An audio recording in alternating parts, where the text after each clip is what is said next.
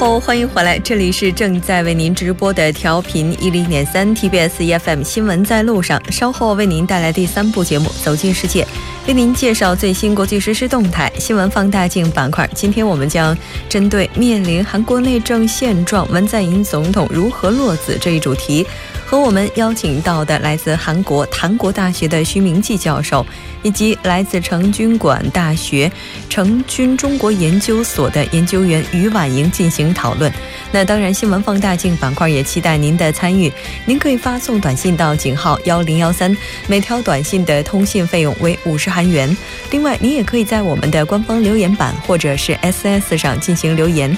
为您介绍一下节目的收听方式，您可以打开收音机调频一零点三，也可以登录 TBS 官网三 W 点 TBS 点 c o 点 KR，点击 EFM 进行收听。那您也可以在 YouTube 上搜索 TBS EFM 收听 Live Streaming。稍后是广告时间，广告过后进入我们今天的走进世界。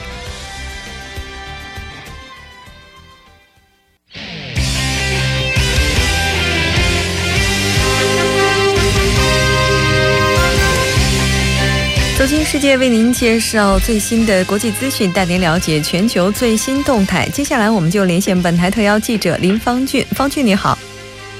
穆主播，你好，听众朋友们，大家好。很高兴跟方俊一起来了解今天国际方面的主要资讯。我们先来看一下第一条。嗯，第一条我们带来今天的热门消息，关于印度新一届总统的选举。当地时间十七号，印度新一届总统选举开始投票。那由印度联邦议会议员和各邦。议会成员组成的选举团将选出新任的印度总统啊，结果将于七月二十号公布。那新任总统呢，将于七月二十五号正式接任。嗯，那这一次的话，印度总统选举一共有多少名登记的候选人呢？嗯，一共根据我们这个印度选举委员会的介绍，一共是有四千八百九十六名，将近五千名选举人举成的这个。总统选举团将进行投票，那就包括了联邦议会议员的七百七十六人和各邦立法机关经选举产生的议员四千一百多人。嗯，而且这次印度选举的话，像这个候选人，据说呢是有九十五名登记候选人的，但是最终为什么印度可能会诞生第二位贱民总统？这个到底数字是从何而来？嗯，那我们因为他有九十。一共是刚刚穆主播也提到了，一共是有九十五名登记的候选人，那有九十三人是因为不符合条件被拒绝的。那现在我们剩下的只有是全国民主联盟提名的这个考文德，还有反对党提名的这个印度国会下议下院前前女议长呃库马库马尔参加最后的这个竞选。那根据印度媒体的一个分析呢，考文德可能会获得百分之七十的选票啊。那因为在这个这个联邦议会还有各邦议会举行的选举团当中啊，这个执政的印度人民党所领导的全国民主联盟占有大部分的席位啊，所以考文德在这一次选举中具有占有这个比较大的优势。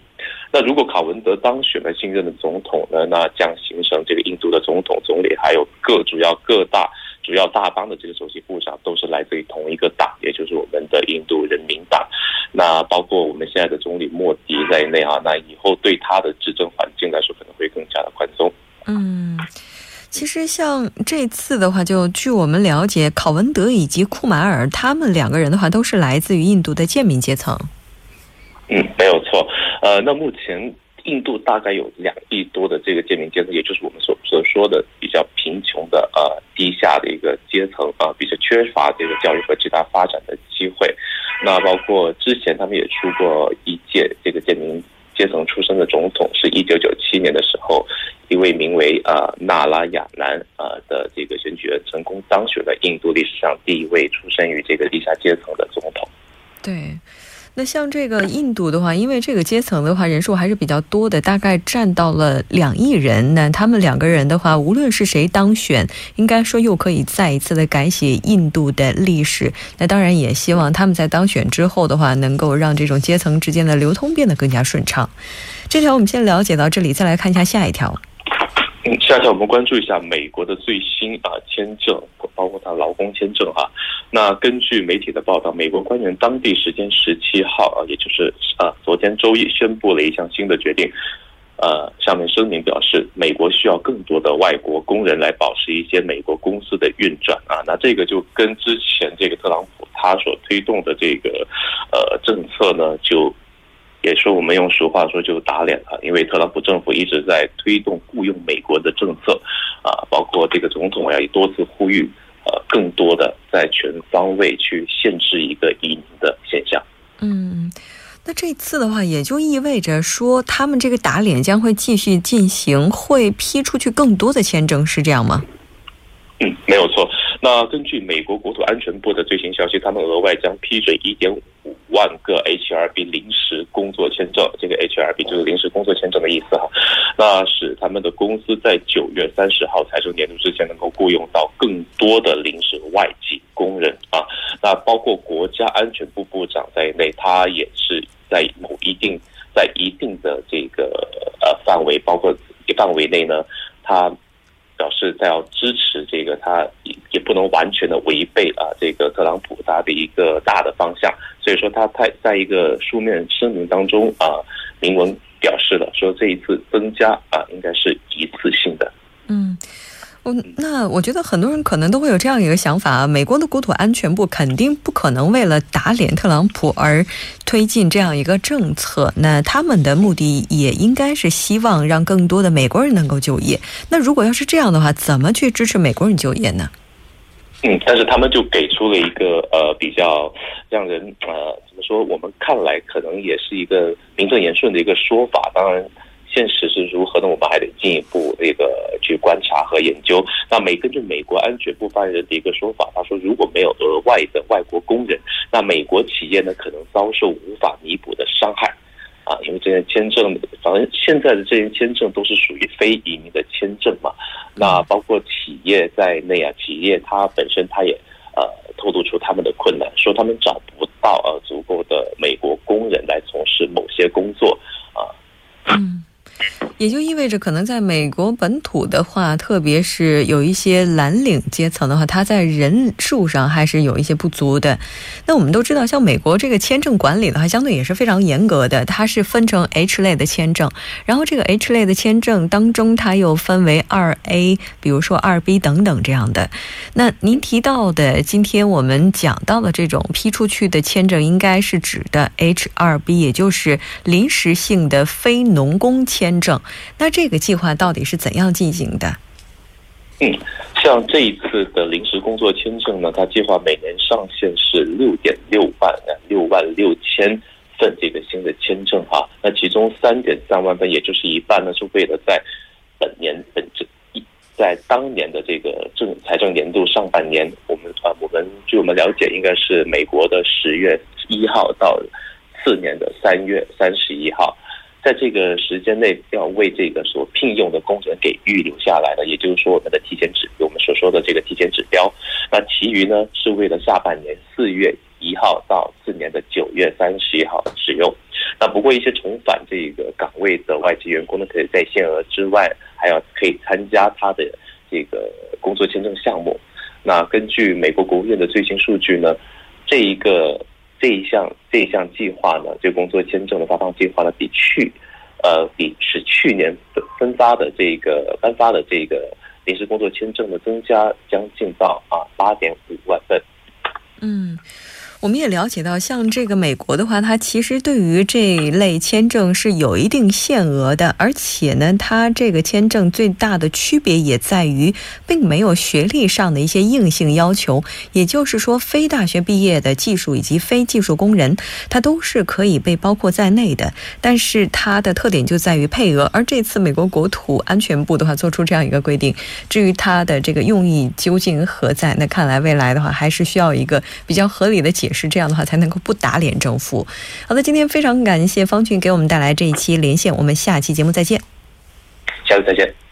稍后我们来关注一下这一时段的路况、交通以及天气信息。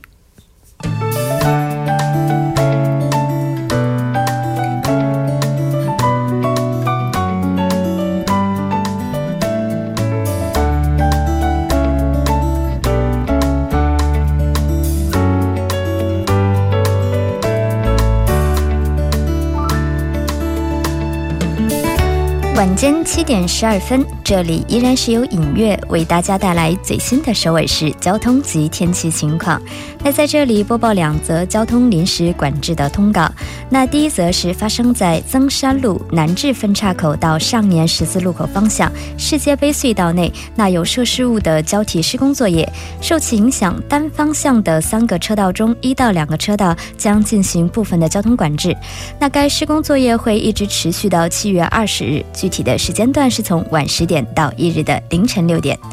第二则是七月十九日到二十日两天，在汉南大桥自北向南方向，那有关于路面的精密安全诊断的载荷实验。那受其影响的单方向的六个车道会全面的封道。那具体的时间段是从凌晨的零点到凌晨的五点，还望大家参考时间段计划出门方向。好，我们继续看一下发生在路面的交通事故。那目前的路况信息比较多，在这里一一给大家播报一下。第一条是发生在首尔外交循环高速公路板桥方向自由路分岔口到金浦分岔口区间呢，是发生了交通事故。那一车道目前是停滞的状态。第二条是发生在东湖路中路五街到清溪五街的三车道，那有施工作业的关系，部分路段是封道的这样的一个情况。接下来我们再看一下，在奥林匹克大道永东大桥到河南方向，那同样因为交通事故呢，一车道是交通停滞的，还望大家参考路段，小心。驾驶。接下来我们再看一下，在中路中路二街到中路三街四车道是停驶一辆故障车辆，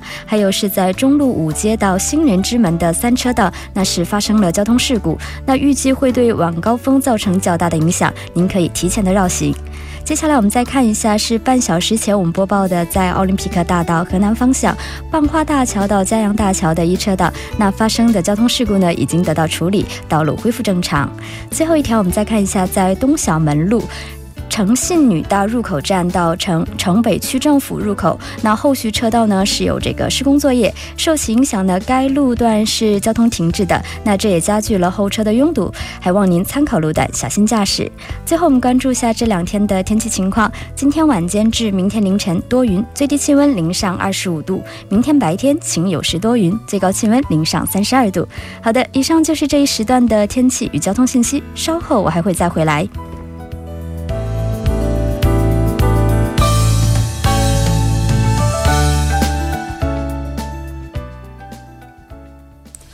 好的，欢迎回来，多角度、全方位为您深入剖析韩中两国实时热点焦点，为您带来不一样的听觉盛宴。那今天我们要聊的话题是韩国面临着目前的内政现状，文总统应该如何落子？如果您对我们今天的话题有什么想法，也欢迎您参与进来。您可以发送短信到井号幺零幺三，提醒您每条短信通信商会收取您五十韩元的通信费用。另外，您也可以在 YouTube 上搜索 TBS EFM，在收听 Live。Streaming 的同时点击对话窗参与进来。那今天我们请到的嘉宾，一位是来自韩国檀国大学的徐明季教授，另外一位是来自成均馆大学成均中国研究所的研究员于婉莹。那接下来还是请上两位嘉宾来跟我们的听众朋友们打声招呼吧。两位好。哎，主持人好，听众朋友晚上好啊，我是徐明季。嗯，大家好，又跟大家见面，谢谢大家。嗯，其实两位都是我们的老朋友了，而且两位的话应该都是相关问题的专家了哈，所以今天咱们也是带着很多的问题请到了两位嘉宾。那应该说文总统上台主政的这段时间哈，这位外貌文质彬彬的新总统在内政方面也是连出大手笔，也是连烧了数把火。民调机构盖洛普韩国呢也是发布了一个民调结果呢，就显示针对文在寅未来五年的施政前景，大概有九成的韩国民众表示看好。好，不过人们的期待越大，压力也是越大的哈。所以咱们今天就来看一看，在内政方面，文在寅政府如何统合，而且目前面临最大的难题到底是什么？那有这样一个说法，说这个新政府的开局还是，呃，很好的，算是开了个好头。然后呢，这个在哪些方面、哪些政策的话，就是咱们觉得他的这个头开的还是不错的呢？我们请这个于研究员来说一下吧。嗯，就是为什么说它这个开局比较好呢？就是说，呃，首先我们可以看这个民调机构的这个它的这个支持率，还有它的这个，就比如说它这个施政的对它的这个满意度，这个还是比较高的。在呃历届的这个总统的这个刚上任期间一百天之内的，它这个这个数值都算是比较高的，能达到了这个百分之八十。它一度最高的时候好像达到了大概百分之八十四左右。然后我觉得这个还是相当高的，尤其是他出访美国的时候，这个应该是达到了最高。就虽然说最近有一点点这个下降，现在大概是百分之七十四点六左右，但是我觉得呃，就是目前为止，它这个还是大家对它的期待还是蛮高的，因为这个数字已经表表现出了就是大家对它还是有很高的期待的。然后另外呢，就是呃，就是他在这个上任以后，他有很多的这个政策，就比如说他，我就是说一般都会评价他的这个阻隔会比较慢，而且他阻隔的时候就是遇到了确实很多的这个阻阻力，但是呢，他在没有这个。呃呃，这个接管的这个呃，这个就是我们就说上一届政府到下一届政府之间，它需要有一个交接的这个委员会的情况下，它能够就是说在呃大概两个月对两个多月的这个时间里，能够阻隔这个成功的话，我觉得也算是呃比较也算是还开了个比较顺利的头儿。呃，然后另外呢，还有就是说呃，他在这个。呃，上任以后，呃，大概五十一天，然后他就是进行了访美，然后我觉得这个也算是他就是比较大的一个，就是说，呃，这个头开的还算比较好吧，因为他这个内政和外交方面，它都有一些小小的成就了。现在，嗯，呃，再补充一点的话，因为现在大家都很关注这个所谓的这个就业问题嘛，那么在这个就业方面呢，他啊施展了很多政策，对，那么当然现在也有一些反弹。呃，不管怎么样呢，因为年轻人现在这个失业的问题也非常严重，所以在这一方面呢，很多年轻人呢寄予很大的期待。啊呃，除了这个以外呢，现在呃整体上看呢，到目前还是大概四分之三的韩国人呢是在支持他。啊，当然，呃，刚才于研究员也说了，多的时候呢，它最高的时候呢达到百分之四点几。啊啊，对不起，百分之八十四点多。嗯。那么现在呢，大概百分之七十四。大概就七十五左右，啊，当然这个支持率啊，或者是怎么赞同率也好，怎么样也好，这些呢总是有起伏的，嗯，啊，有上有下，啊，但是呢，啊，它至少呢，那在这。就任一来到现在呢，都是保持在百分之七十五以上。嗯，呃，这一点呢，应该说是开局是应该是很不错的。嗯嗯，其实今天下午的话，韩国这个临时国会也举行了最后一次会议嘛。那这个我们在开头的时候也提到了，在北韩问题上达成的共识还是比较多的，但是在追加预算案啊等等这些方面的话，现在仍然还是举步维艰。嗯，那虽然说这个局开的还算不错哈，那这个刚才这个于研究员也提到了，在阻隔的时候也是遇到了很多的阻力，是吧？我们来看一下有关人事安排上的一些进展。目前这个情况怎么样？都已经就位了吗？对，现在是这个中央部门的这个长官，也就是这个部长级的这个人，已经都是悉数到位了。然后另外就是还有这个青瓦台这边已经有这个，比如说他这个守密啊，还有顾问，还有一些次长，好像现在这个阵容也都确定下来了。所以说，呃，现在这个人呢是都确定下来了，但是呢，就是说有这个还是有很多的这个质疑的声音啊，还有很多的这种阻力。对，呃，这个刚才我这个。出门以前呢，在家里看到说这个，呃，法务部长官提名人这个朴相基，啊，他呢好像是这个他的这个国会的报告书呢已经提出来了，比如说呢他应该可以，呃，这个就任了。那么到他为止呢，现在呢韩国一一共现在是现在目前呢有十七个这个部长级的这个位置，包括总理在里面，啊，当然还有一个。叫这个中小企业这个什么 venture 部。啊，这个呢，呃，也是今天、昨天啊，国会呢说是这个 venture 这个是外来语，所以要改一改，那么改 改成这个创创业中小企业部。除了这个部门以外，现在在十七个里面呢，有十四个长官呢已经就位了。啊，已经就位了。那问题是呢，里面有几位呢是啊在野党这个反对的一些，啊，这些人呢。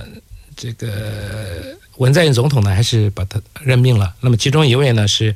这个教育部长官，啊，这个金相坤，他是兼这个社会副总理。啊，因为这个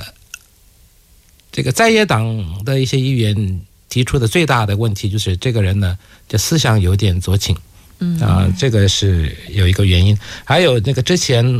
嗯一度轰动的这个外交部长官啊康金和，啊这一位也是强行的。还有这个昨天前天任命的那个国防部长官嗯，对。啊那个宋永武。关于啊对对对。房产投资，嗯，所以说这些呢，这些人呢是在野党的反对的，但是呢，这个总统他呃不管国会有没有提交这个报告，他可以任命，所以这我们说这些呢是应该是强行任命。呃那么现在剩下的有几个啊、就是像这个保健福祉部长官朴林厚，这个人呢，今天哦，有在国会上被骂的，哈、被追的，真的我不要。他最后的意思是说，呃，你有要不要辞啊？他说是这个是任命者的问题，不是我的问题。就说总统 叫我不要看，我就不看，大概是这个意思。还有一个就是商业通商支援部长官啊，这个白云奎这位呢，这个好像这个听证会马上就要开始了。现在不管是还有那个雇佣劳动部，这劳动部呢，呃，大家都知道这个上一次那个赵大业提名人他不是辞了嘛？是他辞的还是被强迫辞的？不知道，反正他辞了。所以说现在呢，还还剩下这三个